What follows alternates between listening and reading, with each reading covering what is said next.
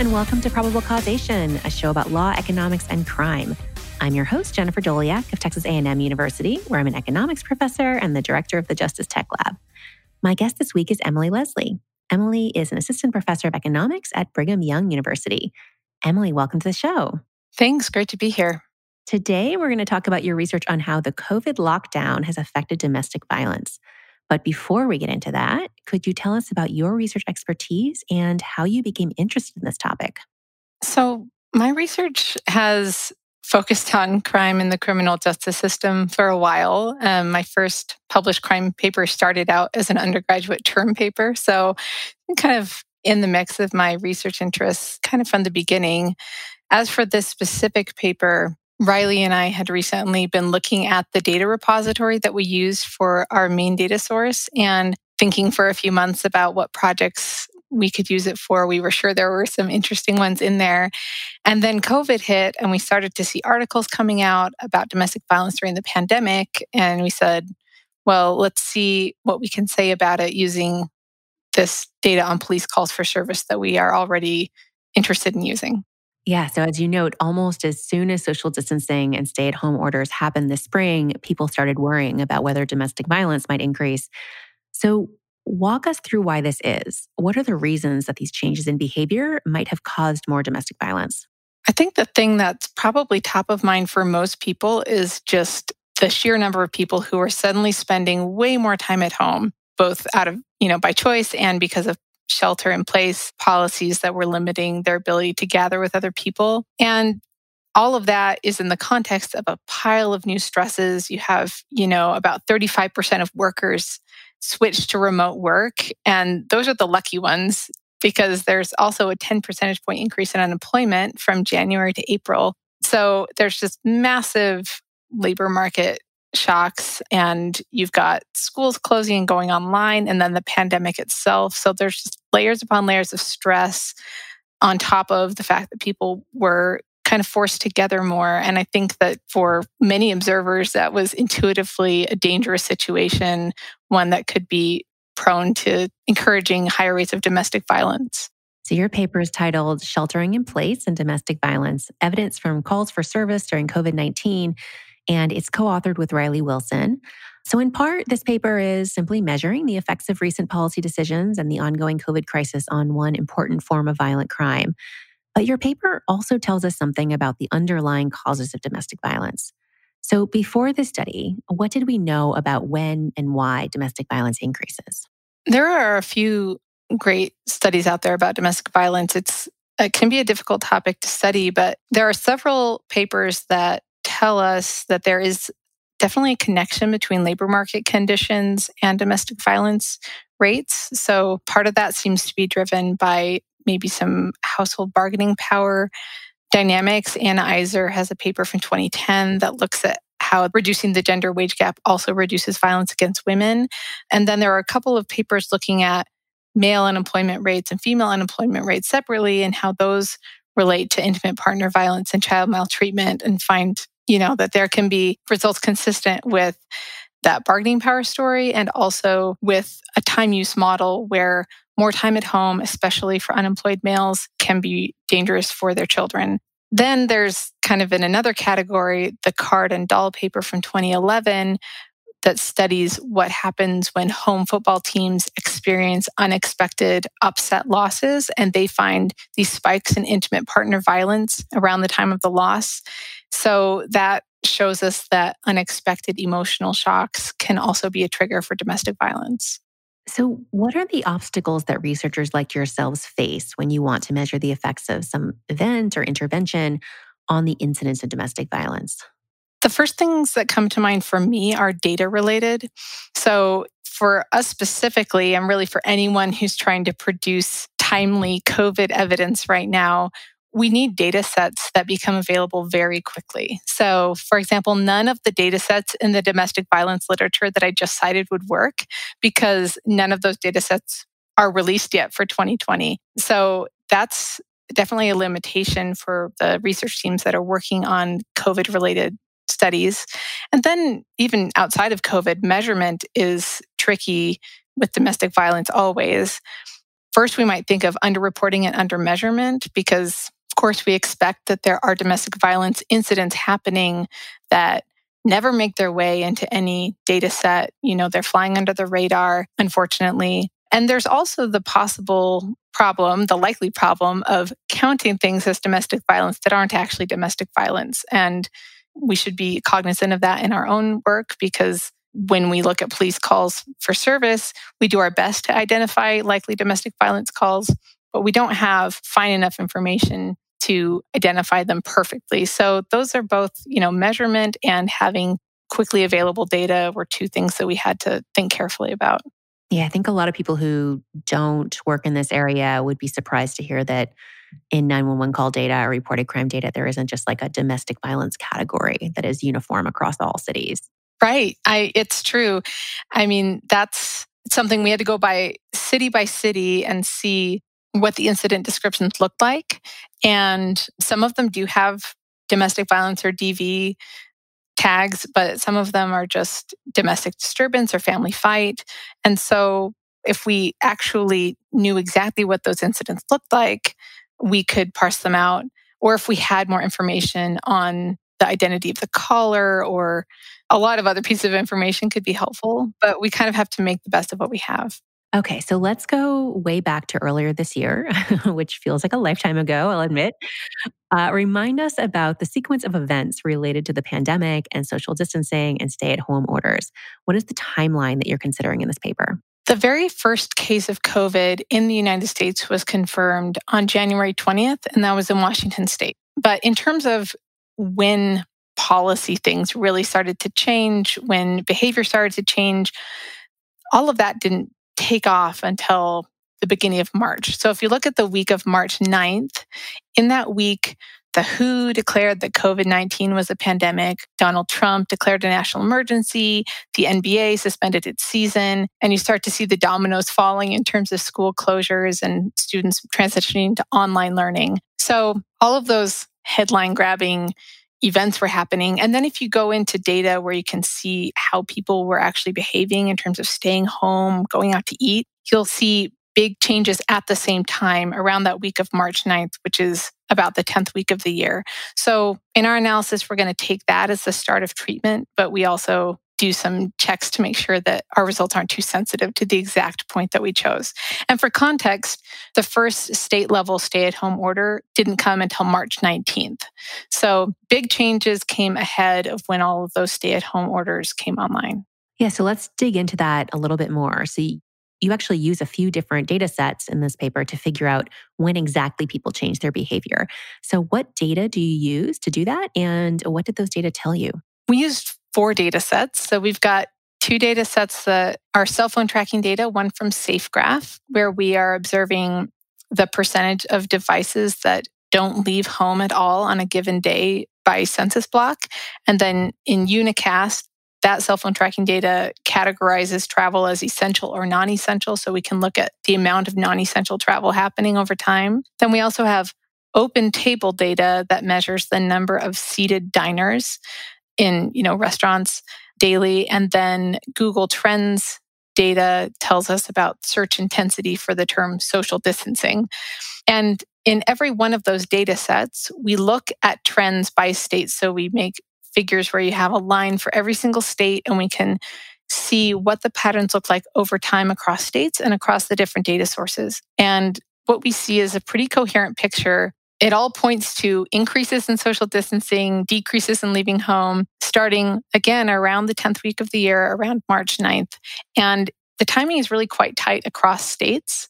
So we ran specifications where we assigned treatment that was specific, the timing specific to each place, but it doesn't really make a difference. The pandemic effects are kind of breaking out everywhere at the same time. That's really interesting. Okay, so once you figured out when people's behavior changed, how did you use that information to measure the effect of social distancing on domestic violence? Well, one thing that we needed to make sure we did was to account for seasonal trends. That was something that not all of the media reporting that I saw seemed to be doing, but violent crime exhibits strong seasonal patterns. Specifically, there's more violent crime during warmer months, and that's true for domestic violence specifically as well. So we use data from 2019 to help us capture those seasonal trends. What we're doing is estimating a difference in differences model where we're comparing domestic violence calls for cities in our sample before and after that, you know, cut point of March 9th, the 10th week of the year in 2020 versus 2019. So it's a difference in differences where both differences are across time, you know, 2019 versus 2020, and the first couple months of the year with the spring months of the year. We would expect to see an increase from winter to spring in domestic violence in any year because of those seasonal trends. So, what we wanted to do was to assess whether there was an even larger increase in 2020, which we would then attribute to the pandemic. And the identifying assumption we need to make is that the trends in 2020 would have been similar to the trends in 2019 had there not been a pandemic. And so we use an event study in part so that we can check for parallel trends. So in the event study, we're comparing, you know, the first week of 2020 with the first week of 2019, week by week, the first 21 weeks of the year we kind of plot out what the differences look like and we see pretty clear trend break around that 10th week and so the trends look similar leading up to that point and after that there's definitely higher rates of domestic violence reports in 2020 Okay, so what data are you using to measure the effects on domestic violence? You mentioned a big repository that you and Riley were looking at. Right. So the Police Data Initiative is an online repository that some police departments across the country choose to participate in. It basically has links to sites where you can go and download data, whatever data the police departments decide to share. And there are a couple of dozen cities that share police calls for service data. We had to focus in on cities that update their calls for service data frequently. So if the last update was in 2019, that wasn't going to work.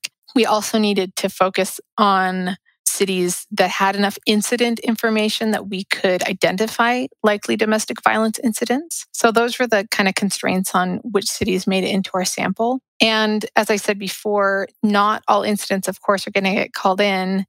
And we're not able to perfectly identify domestic violence. And that's part of the reason why we wanted to focus on looking at percent changes using specifications with logs instead of the levels. Yeah. So, why don't you tell us a little bit more about how you actually figured out or defined what is a domestic violence call?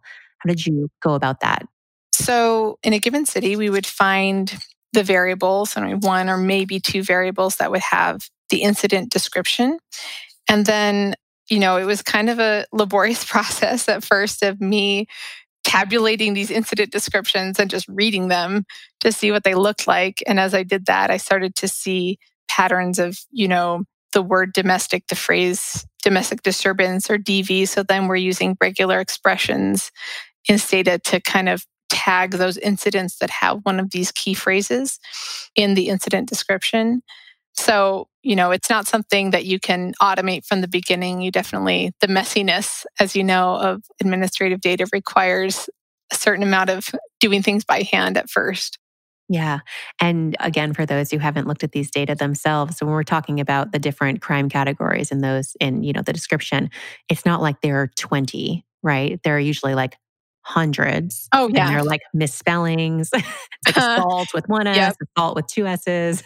yeah, you got to worry about lowercase, uppercase, spaces uh-huh. on the beginning and end. So there's yeah, there's a lot of little little ways that you can miss what you're trying to catch. Yeah, it does make you wonder if like if all these departments just use like a drop down menu or something, it'd make our lives so much easier. Instead, it's clearly someone just like typing in like what the incident is. Yeah, if anyone wants my input, I've got some suggestions on ways to make it more researcher friendly. I love it. So, which cities wound up being in your final sample? And I guess bigger picture, are these cities unusual in any way relative to other urban areas in the US? So the cities that we ended up with were Baltimore, Chandler, Cincinnati, Detroit, Los Angeles, Mesa, Montgomery County, which is the only non city entity, New Orleans, Phoenix, Sacramento, Salt Lake City, Seattle, Tucson, and Virginia Beach. And all of these cities are in counties that, at least near the beginning of the COVID outbreak in the US, had above median cases per person, and six of them were in the top quartile. So they may be places that were a little more intensively treated in the sense that the pandemic was more, that there were more cases of COVID in the cities. There are also, you know, we have a variety of geographic areas and regions in the data, but it's not perfectly representative. There are several cities from Arizona, you know, only two from California. So there's variety, but I wouldn't call it a totally representative sample. So let's talk about the results. What do you find are the effects of social distancing on domestic violence? We found that reports of domestic violence were 7.5% higher from March to the end of May. And the increase was concentrated during the first five weeks when the effect was closer to 9.7%. We also found that if we had failed to account for seasonal trends, so if we just hadn't used 2019 at all as a control year and just kind of compared early 2020 with March through May 2020, we would overestimate the effects by about 100%. So it's an important adjustment to make. But even accounting for seasonal trends, you know, 7.5% or 10% increase in domestic violence is still significant and large enough, I think, to be concerning. And so these effects kind of change over time, right? So describe what you see in that event study graph where you're kind of plotting it by time. Yeah. So if we look at just where the point estimates are falling in the event study, there is a bit of a drop off around the 15th week of the year. And then see the estimates rise again after that. You know, we don't have enough precision to say for sure that this is a meaningful drop down during that 15th week. But if we wanted to think about possibilities for why might there have been a drop around then there's at least two things that we could think of one is that when we look at the SafeGraph data that tells us what share of mobile devices were staying completely at home we see a drop off in social distancing around the same time it's not huge but it's possible that households that are at risk for domestic violence would stop social distancing relatively sooner than others. So that could kind of explain the pattern that we see. Another thing that happens that week is that most of the CARES Act relief checks went out on April 15th, right in the middle of that 15th week. We don't have data on who was getting checks in each part of the country, but Raj Chetty has data that shows that that day, April 15th, was when the vast majority of those checks went out. So financial relief from the stress, you know, around job loss may have played a role in helping to mitigate some of the domestic violence effects. Yeah, which is really important we think about, well, I'm sure we'll get back to this when we talk about policy implications of all of this and what we could be doing mm-hmm. differently. So, you run a bunch of additional tests to make sure that you're isolating the effect of social distancing from other factors.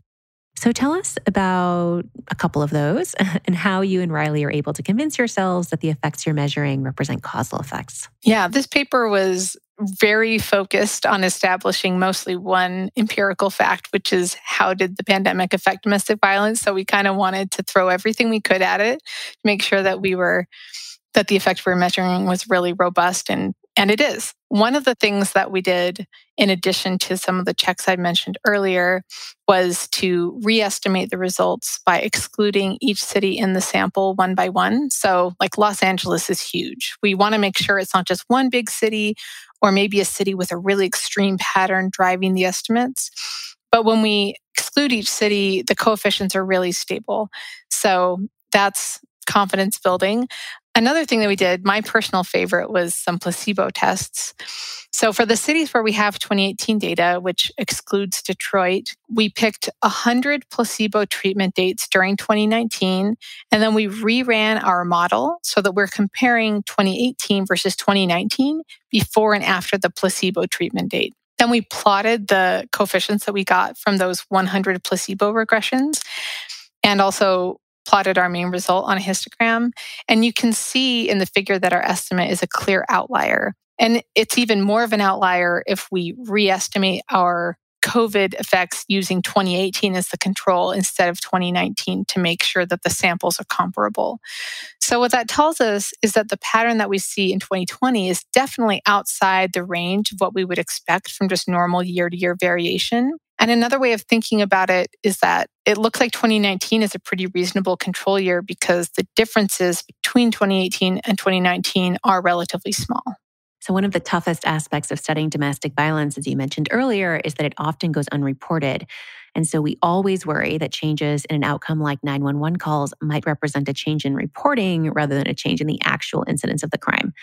So in this case, changes in reporting might bias your results upward or downward to make it extra complicated. So tell us about that. What should we be worried about here? Yeah, absolutely. Reporting is a major component of the measurement issues that I mentioned earlier. I think in general, we should expect domestic violence to be underreported.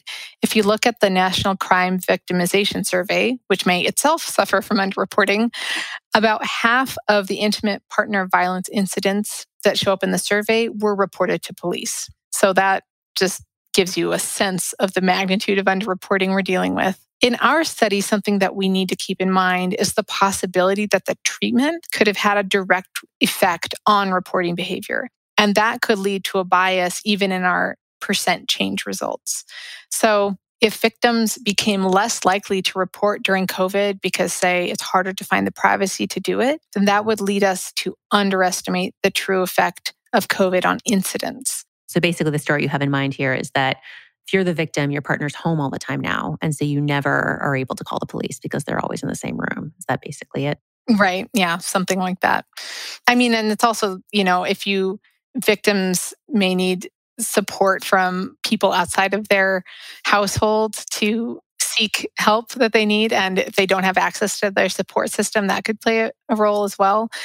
Yeah, I think greater isolation for victims is probably never a good thing as far as helping them to get support and um, escape from the situation they're in.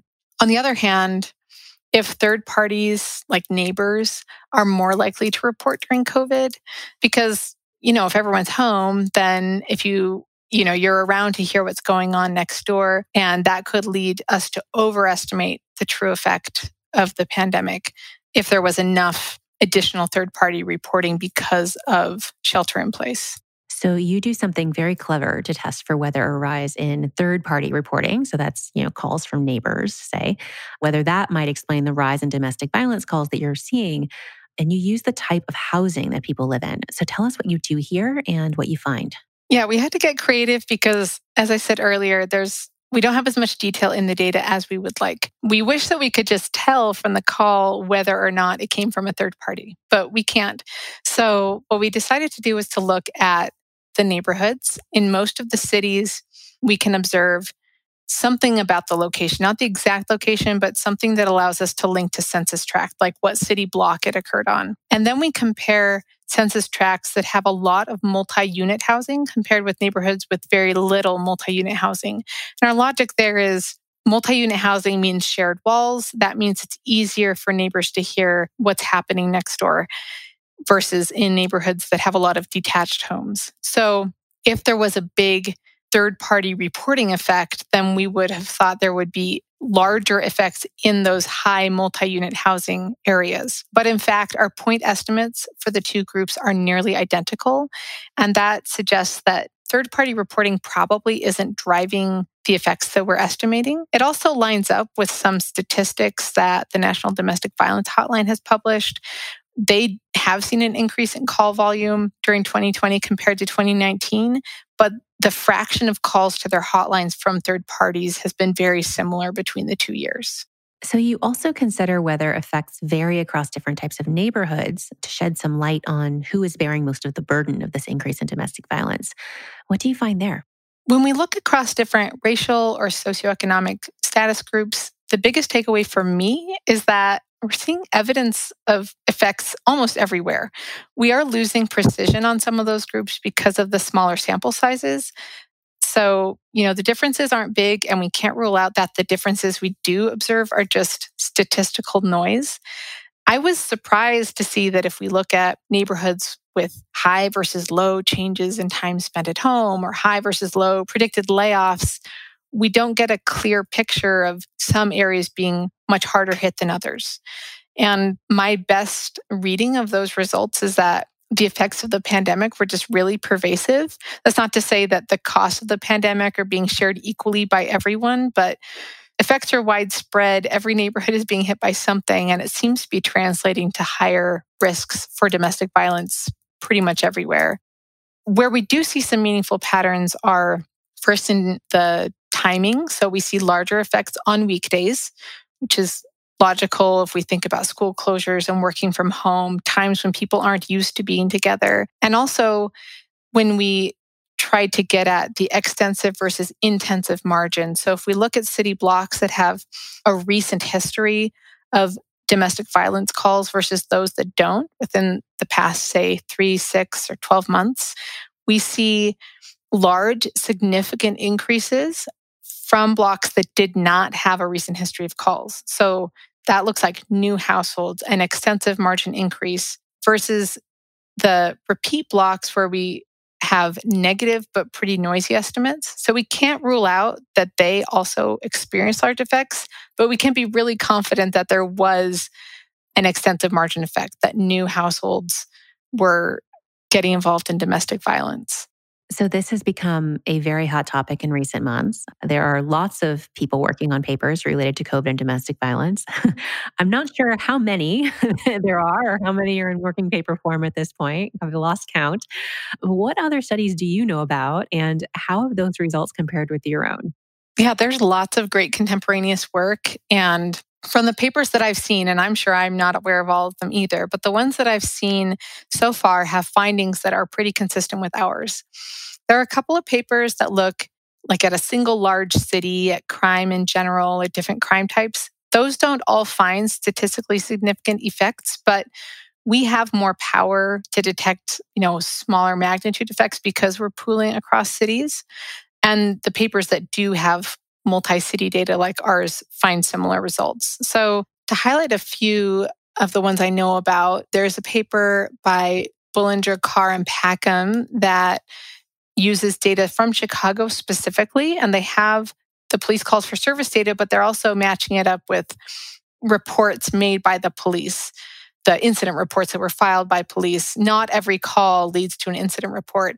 And they see the increase in calls like we do, but then a big decrease in reports from the police. And there are several possible reasons for that um, that they discuss, but I think it's really helpful to think about the different layers of reporting and what the patterns that they see could tell us about what's going on. There's also a paper by Sanga and McCrary that uses again calls for service data, a lot of overlap with our data set.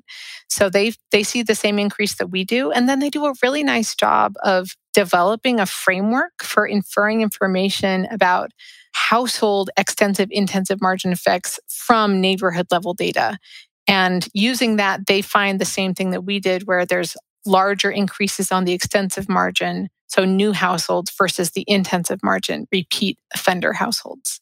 There are a few papers I'm excited to see more in this category that tell us something about specific policies and how those play into the domestic violence effects. So there are a couple of papers from India where there was geographic variation in the severity of the lockdown. And there we see, like in the paper by Ravindran and Shah, that there were increases in domestic violence complaints in areas with the strictest lockdown. So, in our context, we really couldn't disentangle all of those, you know, the lockdown from the school closures and everything else because it was all just layering on top of each other and there wasn't variation across places. So, I think it's great to have evidence in a context where you can do that. And, you know, there's the last one I'll mention is a paper using Italian data by Colagrossi, Deiana, Geraci, and Giua that finds that an anti abuse campaign during COVID in Italy increased hotline calls. I think that's really helpful to realize that there are ways of reaching out to victims and trying to induce more of them to get support for what they need. This is a specific policy that's probably usable in other areas as well. I realize that I should have mentioned up front that your paper is forthcoming at the Journal of Public Economics, uh, if it's not already published there. I imagine we're going to need a couple of separate volumes to fill uh, to, to take up all these other papers. Yeah. so hopefully, some enterprising journalists. That's right. But it's kind of great from like a social perspective. It's as a researcher, it's stressful to be competing with other researchers, but from a policy perspective, it's great to have multiple takes on the same question because then you can really, especially when they're so consistent, you really know what's going on. Absolutely. And so, speaking of that, what do you think policymakers should be taking away, both from your study and the other work in this area? What are the most important policy implications here? So, from our study, I would say first of all, that stay at home orders are not going to be an on off switch for these domestic violence effects. When we look at our event study, so we can see week by week what the effects look like, the increase happens ahead of the official stay at home orders. It coincides with when behavior is changing. So it's important to realize that we can't just control the domestic violence risk using those shelter in place policies entirely. It's also, I think, important to know that we can't only focus on known or previously reporting victims. We have to take into account that there are new potential victims out there that are also at risk in these situations. I would love to know whether financial relief like the CARES Act checks was actually a factor in reducing some of the domestic violence effects temporarily. It's consistent with our results. I don't think we can say we've definitively answered that question, but I would love for policymakers to implement policies in that direction and perhaps do it in a way that would allow us to figure out if it's helping or not. Yeah, some staggered timing for some of these checks. It'd be perfect. And have we learned anything that can inform our approach to domestic violence during normal non COVID times? Well, you know, I'd say that. I'm being optimistic and assuming we'll eventually get back to normal non COVID times. yeah, that's right. That's right. I mean, I think that we are learning that, I guess it's adding, in my view, to some of what we have in literature already that labor market dynamics matter a lot you know, emotional stress matters a lot. If it was just about time at home, then when we looked, we could see differences based on which neighborhoods are spending more time at home, and we just don't see them that clearly. So I think all of the strands in this tangly knot, I expect, are having an effect on domestic violence rates. And I think that speaks to the complexity of the problem, that there's not just one thing to approach to try to fix it but maybe also gives us hope that there are multiple angles that we could come at to try to mitigate, you know, improve conditions for people who are at risk. Yeah, that's a great point. And per your earlier comment, uh, we've also learned we need better data. Oh yes, we need we need dispatchers and and CAD systems to uh, include better data about which calls aren't domestic violence calls. Yes. uh, so, what's the research frontier here? What are the next big questions in this area that you and others are going to be thinking about in the years ahead? Well, I I would love to see research on what policies work to counteract the increase in domestic violence that we see in this specific COVID situation, as well as in other, you know, stressful or um, economically difficult situations that households are in, whether financial relief is effective in helping there or not. I would also, as far as COVID goes, love to know more that helps us to isolate the different strands of the mechanisms, you know, the school closures, working from home, being out of work. Are all of these things contributing equally? Are there some groups that are more affected by them than others? So I think that there's a lot, you know, getting under the hood of this reduced form stuff that we're seeing and also knowing what we could do to fix it, trying things to fix the domestic violence increase and then seeing what works would be top priorities for me. My guest today has been Emily Leslie from Brigham Young University. Emily, thanks so much for talking with me. Thanks for having me.